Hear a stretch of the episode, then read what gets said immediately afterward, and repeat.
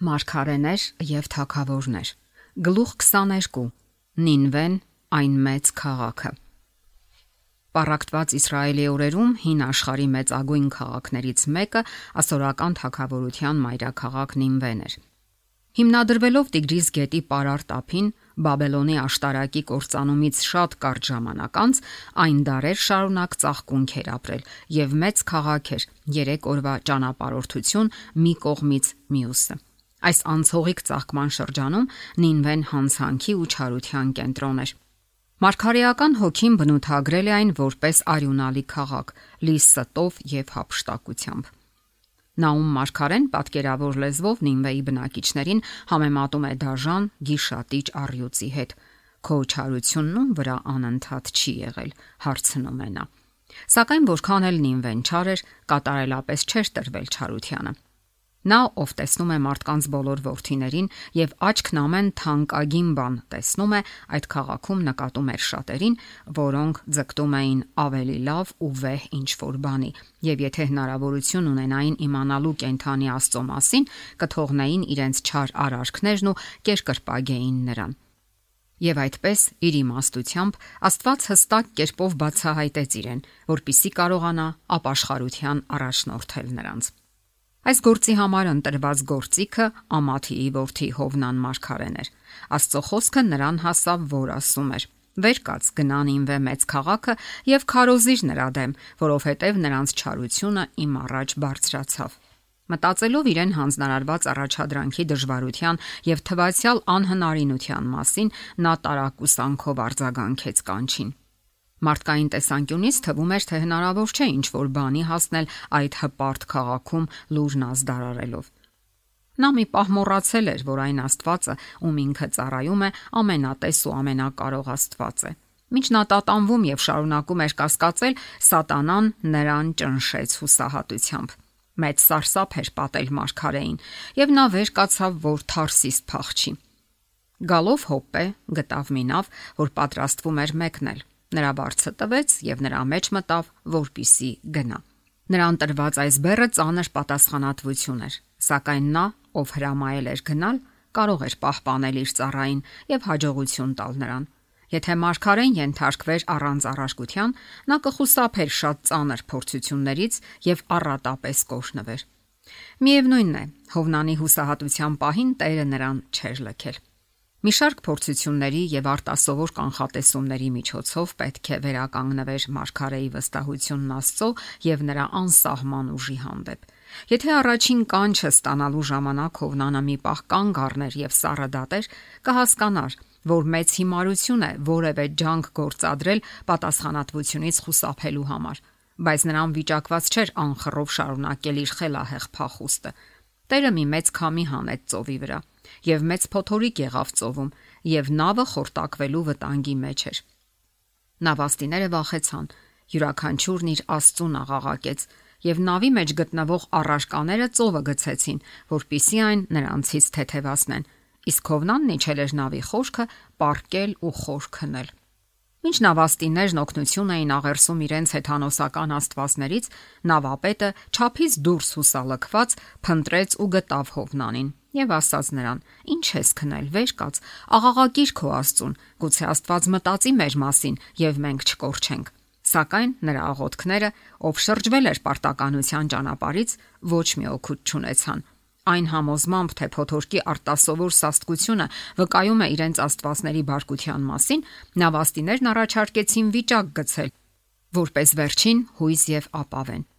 Եվ իմանանք, ասացին նրանք, թե ում պատճառով է մեզ այս ճարիքը եկել։ Վիճակ գցեցին եւ վիճակն ընկավ Հովնանին եւ նրան ասացին. Հիմա ասա մեզ, թե ում պատճառով է այս ճարիքը եկել մեզ վրա։ Քո գործն ինչ է։ Որտեղից ես գալիս եւ որ ժողովրդից ես։ Եվ նա նրանց ասաց. Ես եբրայեցի եմ եւ աշտում եմ երկնքի Աստծուն, Տիրոջը, որ ստեղծել է ծովն ու ցամաքը։ Եվ այն մարդիկ շատ վախեցան եւ նրան ասացին. Այդ ինչ ես արել դու, որովհետև այդ մարդիկ իմացան, որ նա փախչում է տիրոջ երեսից, քանզի պատմել էր նրանց։ Եվ նրան ասացին. Մենք քեզ ինչ անենք, որ ծովը մեզ համար խաղաղվի, որովհետև ծովը գնալով փոթորկվում էր։ Եվ նա ասաց նրանց. «Վերցրեք ինձ ու գցեք ծովը, եւ ծովը կխաղաղվի, որովհետեւ ես գիտեմ, որ այս մեծ փոթորիկը իմ պատճառով է եղել ձեզ վրա»։ Այնուամենայնիվ այդ մարդիկ թիավարեցին, որ հետ հասնեն ցամաքին, բայց չկարողացան, որովհետև ծովը գնալով ալեկոծվում էր նրանց դեմ, եւ նրանք աղաղակեցին Տիրոջը եւ ասացին. «Օ Տեր, աղաչում ենք, թող չկորչենք այս մարդու հոգու պատճառով եւ անմեղ արյուն մի դիր մեզ վրա, որովհետև դու ով Տեր, ինչպես որ ուզել ես, արել ես»։ Եվ Հովնանին վերցրին ու ծովը գցեցին եւ ծովը դադարեց իր կատաղությունից։ Եվ այդ մարդիկ մեծ երկյուղով վախեցան Տիրոջից, զոհեր մատուցեցին Տիրոջը եւ ուխտեր արեցին։ Եվ Տերը մի մեծ ձկան հրամայեց, որ Հովնանին կուլ տա։ Եվ Հովնանը 3 օր ու գիշեր ձկան փորում էր։ Եվ Հովնանը ձկան փորից աղոտ քարեց Տիրոջը իր Աստծուն եւ ասաց. Իմ նեղության մեջ Տիրոջը կանչեցի եւ նա ինձ պատասխանեց անդունդի ընդերքից աղաղակեցի եւ դու լսեցիր իմ ձայնը եւ դու ինձ գցեցիր խորխորատը ծովերի սրտի մեջ եւ հեղեղները pašարեցին ինձ եւ քո բոլոր կոհակներն ու ալիքներն անցան իմ վրայով եւ ես ասացի ես վռնդված եմ քո աչքի առաջից սակայն դեռևս պիտի նայեմ քո սուրբ տաճարին ջրերն ինձ մինչև հոգիս շրջապատեցին անդունդն ինձ pašարեց ջրի մուր փաթաթվեց գլխիս Ես լեռների հիմքերին իջա, երկիրն իր նիգերով հավիտյան փակվեց ինձ վրա, բայց դու ինձ կենթանի հանեցիր գուբից, ով Տեր, իմ Աստված։ Երբ հոգիս նվաղեց իմ մեջ, Տիրոջը հիշեցի, եւ իմ աղոթքը քեզ մոտ քո սուրբ տաճարը հասավ։ Սուտ աստվածներին աշտողները կորցնելու են նրանց հանդեպ վստահությունը, բայց ես գոհաբանության ձայնով քեզ զոհ պիտի մատուցեմ տված խոստումս պիտի կատարեմ, փրկությունը Տիրոջից է։ Վերջապես Հովնանը հասկացել էր, որ Տիրոջն է փրկությունը։ Ազատագրումը եկավ ապաշխարությունից եւ Աստծո փրկարար շնորհը ընդունելուց հետո Հովնանն ազատ արձակվեց վիթխարի խորության վտանգներից եւ դուրս նետվեց ցամաք։ Հանձնարարությունը կրկնվեց։ Աստծո ծառան պետք է նախազգուշացներ նինվեին։ Եվ Տիրոջ խոսքը երկրորդ անգամ հասավ Հովնանին ասելով վեր կաց գնանին վե մեծ քաղաքը եւ նրա մեջ քարոզիր այն падգամը, որ ես կասեմ քեզ։ Այս անգամ նա կանգչառավ առարկելու կամ կասկածներ հայտնելու համար, այլ առանց վարանելու հնազանդվեց։ Նա վեր կացավ ու գնազնին վե տիրոջ խոսքի համաձայն։ Երբ Հովնանը մտավ քաղաք, նա անմիջապես սկսեց քարոզությունը նրա դեմ ուղված լուրը։ Եվս 40 օր կա, ունին վեմ պիտի կործանվի։ Անցնելով փողոցից փողոց, նա բարձրաձայն ազդարարում էր նախազգուշական լուրը։ Այն անարձագանք չմնաց։ Անաստված քաղաքի փողոցներում հնչող տագնապալի լուրն անցնում էր Բերնեբերան, ինչև բոլոր բնակիչները լսեցին ցնցող հայտարարությունը։ Աստծո հոգին լուրը հասցրեց յուրաքանչյուր սրտի եւ շատերին ստիպեց դողալ իրենց մեղքերի պատճառով եւ ապաշխարել խորին խոնարհությամբ եւ Նինվեի մարդիկ հավատացին Աստծուն եւ ծոմ հայտարարեցին ու մեծերից մինչև փոքրերը քուրձեր հական։ Խոսքը հասավ Նինվեի թակավորին։ Նա վեր կացավ իր գահից եւ իր վրայից հանեց պատմուճանը։ Քուրց հակավ եւ նստեց մոխրի վրա։ Նա հրամայեց թակավորի եւ մեծամեծների անունից Նինվեյում ազդարարել ու ասել. Մարդ եւ անասուն, արչար ու ոչխար թող ոչինչ չուտեն։ Չարացեն եւ ջուր չխմեն այլ մարդիկ ու անասունները թող քուրց հակնեն եւ բարձրագոճ աղաղակեն Աստծուն եւ ամեն մարդ թող հետ դառնա իր չար ճանապարից եւ իր ձեռքերի անիրավությունից։ Ով գիտե, գուցե Աստված հետ դառնա եւ զղջա ու մեղմացնի իր սաստիկ բարկությունը եւ մենք չկորչենք։ Երբ թակավորներն ու ազնվականները, հասարակ ժողովուրդը, վերիններն ու ստորինները բոլորը Հովնանի քարոզությամբ ապաշխարեցին ու միաբանվեցին աղերսելու երկնքի Աստծուն, նրա ողորմությունը շնորհվեց նրանց։ Նա տեսավ նրանց գործերը, որ հետ դարձան իրենց չար ճանապարից, եւ Աստված զղջաց այն ճարիքի համար, որ ասել էր, թե պիտի անի նրանց ու չարեց։ Նրանց դատավճիռը կասեցվեց Իսրայելի Աստվածը բարձրացվեց ու մեծարվեց ամբողջ հեթանոսական աշխարհում եւ նրա օրենքը հարգվեց։ Շատ տարիներ չէին անցել, որ Աստծուն մոռանալու եւ սնապարտ հպարտության պատճառով Նինվեն շրջապատող ազգերի զոհը դարձավ։ Երբ Հովնանն իմացավ Աստծո Նինվեն խնայելու մտադրության մասին, որը չնայած մեղանչել էր, բայց քուրձով ու մոխրով ապաշխարեց։ Հովնանն իմացավ Աստծո Նինվեն խնայելու մտադրության մասին, որը չնայած մեղանչել էր, բայց քուրձով ու մոխրով ապաշխարեց Աստծո առաջ։ Թվում էր, թե նա առաջինը պետք է ուրախանա Աստծո շնորհի հրաշալի դրսևորման համար, սակայն իրականում նա անհանգստացավ, որ հիմա իրեն կհամարեն կեղծ մարգարե։ Նախանձախնդիր իր հեղինակությանը նա հայացքը հեռացրեց անհամեմատ ավելի մեծ արժեքից։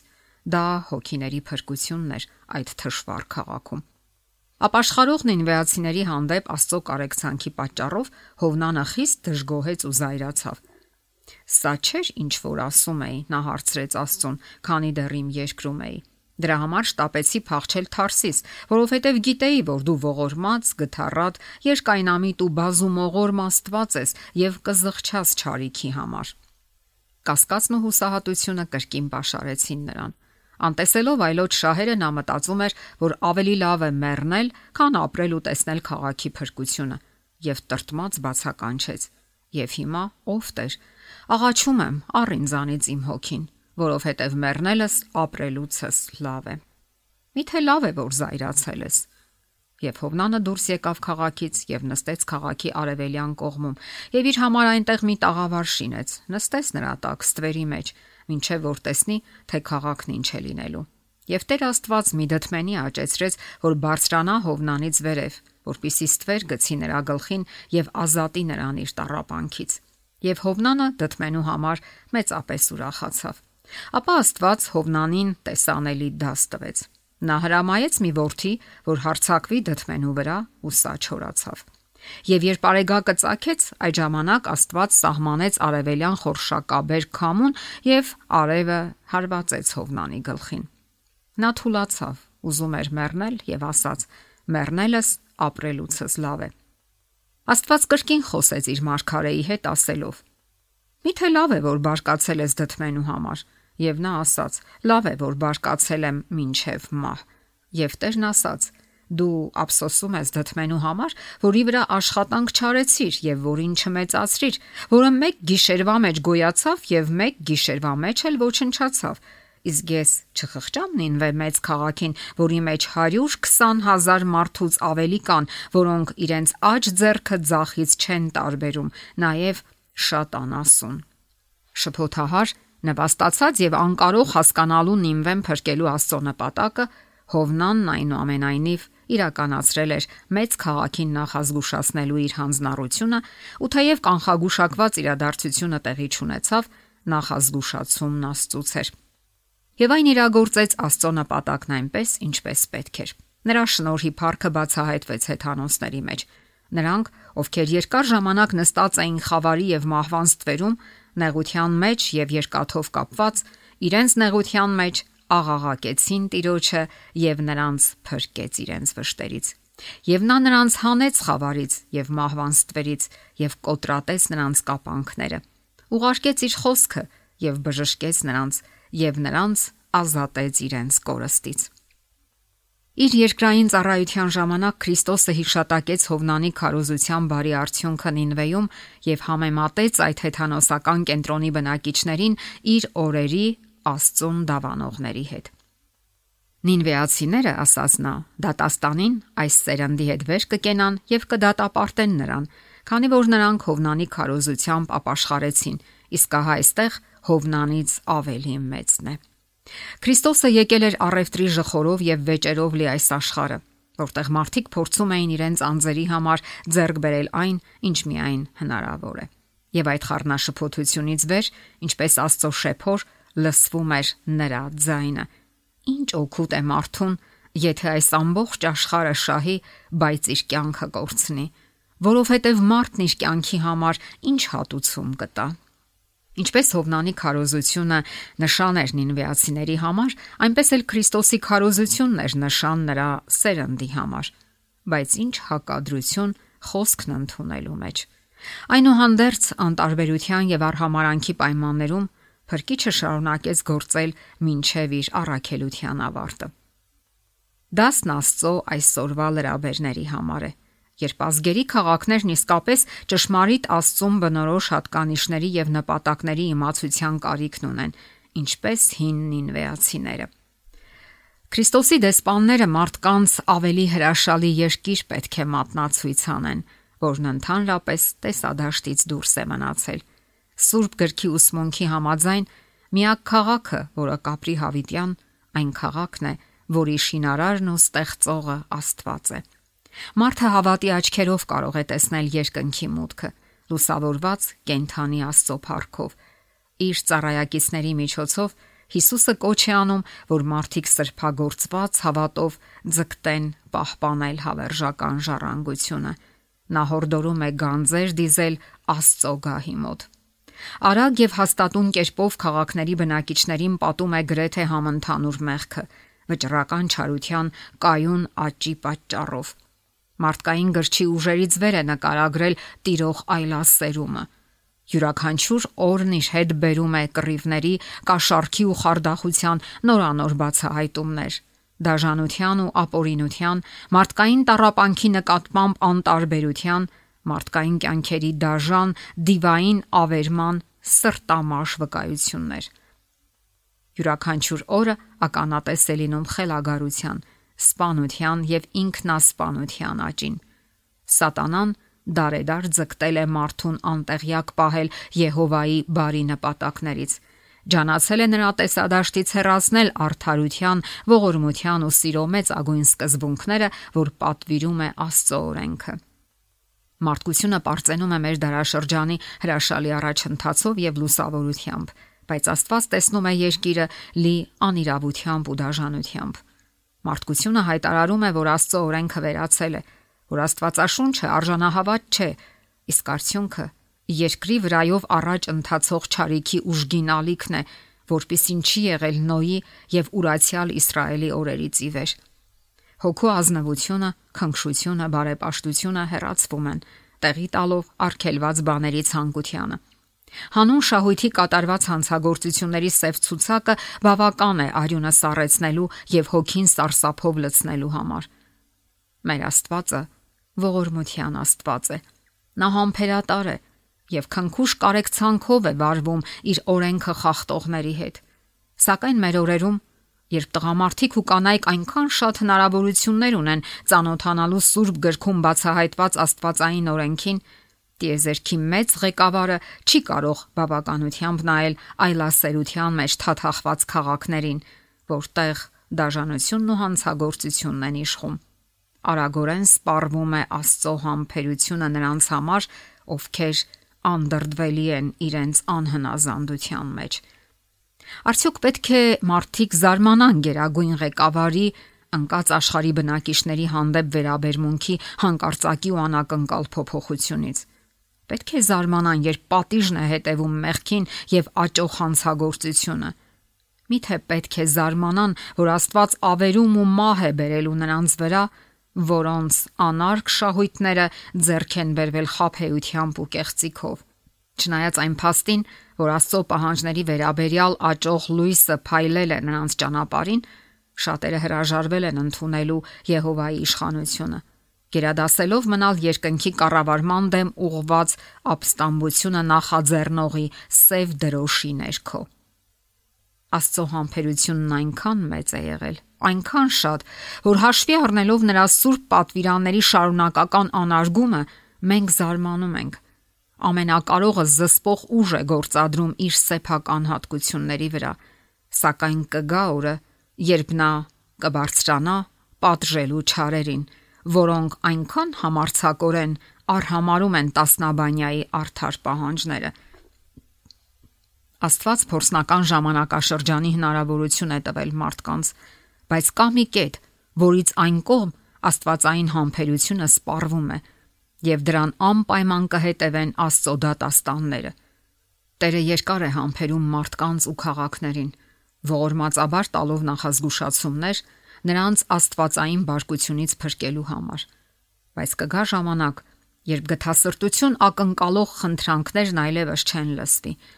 մարդկանց ապստամբ հատվածը, որը շարունակում է մերժել ճշմարտության լույսը, կոչնչացվի ի ողորմություն իրենց եւ նրանց, որոնց նրանք կարող էին գայթակղել իրենց վատ օրինակով։ Ժամանակը մոտեցել է, երբ աշխարհում այնպիսի ցավ կլինի, որ մարդկային ոչ մի ամոքիչ միջոց չի կարող բուժել։ Աստծո հոգին հեռանում է։ Ծովային ու ցամաքային աղետներն արագորեն հերթագայում են մեկը մյուսին։ Որքան հաճախ ենք լսում երկրաշարժերի եւ ուժգին փոթորիկների, հրդեհների ու ջրհեղեղի մասին, որոնք ուղեկցվում են մարդկային կյանքերի եւ ունեցվածքի ահռելի կորստով։ Այս աղետներն առաջին հայացքից բնության անկազմակերպ, անկարգ ուժերի կմահաճ բռնկումներ են թվում։ Բոլորովին վեր մարդկային վերահսկողությունից։ Սակայն դրանցում կարելի է կարդալ Աստծո նպատակը։ Դրանք այն ուժերն են, որոնցով նա ձգտում է վտանգի զգացողություն արտնասնել տղամարդկանց ու կանանց մեջ։ Մեծ քաղաքների Աստծո լրաբերները չպետք է հուսալքվեն չարության, անարթարության, անառակության արկայությունից, որին կանչված են դիմակայելու փրկության բարի լուրը ազդարարելու ժամանակ։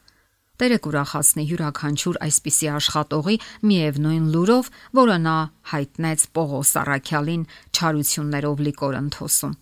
Մի վախեցիր, այլ խոսիր եւ մի լռիր, որովհետեւ ես քեզ հետ եմ եւ ոչ ոք քեզ վրա չի հարցակվի քեզ վնասելու, որովհետեւ այս քաղաքում ես բազում ժողովուրդ ունեմ։ Հոգիների փրկության գործում ներգրավված ծառայողները թող հիշեն։ Գուցե շատերը մերժեն Աստծո խոսքում տրված խորհուրդը,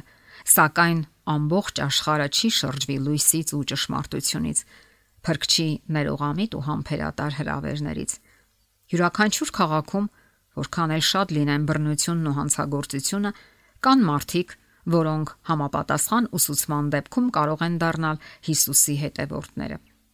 Այդ պիսով հազարավորներին կարող է հասնել փրկող ճշմարտությունը, դրթելով, որ ընդունեն Քրիստոսին որպես անznական փրկիչ։ Այսօր Աստծո ուղերձը սա է երկրի բնակիչներին։ Դրա համար դուք էլ պատրաստ եղեք, որովհետև մարդու որդին կգա այն ժամին,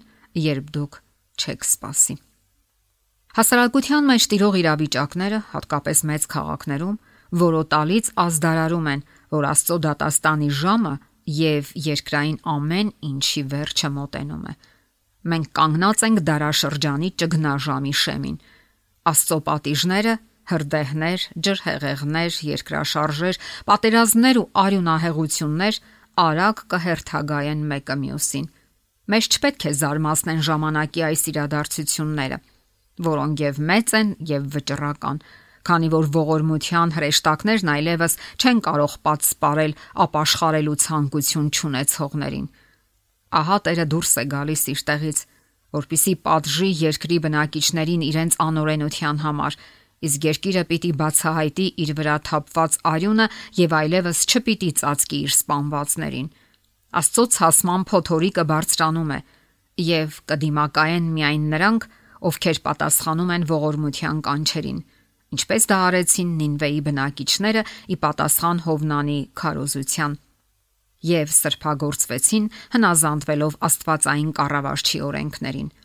Միայն արթարները Քրիստոսի հետ կպատսպարվեն Աստծո մեջ, ինչեւ որ ավերումն անցնի։ Թող հոգու խոսքը հետեւյալը լինի ես այլ ապաստան չունեմ։ Իմ անօքնական անձը քեզ վրա է հանգչում։ Մի թողնիր, օ մի թողնիր ինձ մենակ, պաշտպանիր ինձ եւ մխիթարիր։ Թակցրու ինձ, օ իմ փրկիչ, թակցրու, ինչև կյանքի փոթորիկն անցնի, ապահով դեպի երկին կառաջնորդիր, օ վերջապես ընդունիր իմ անձը։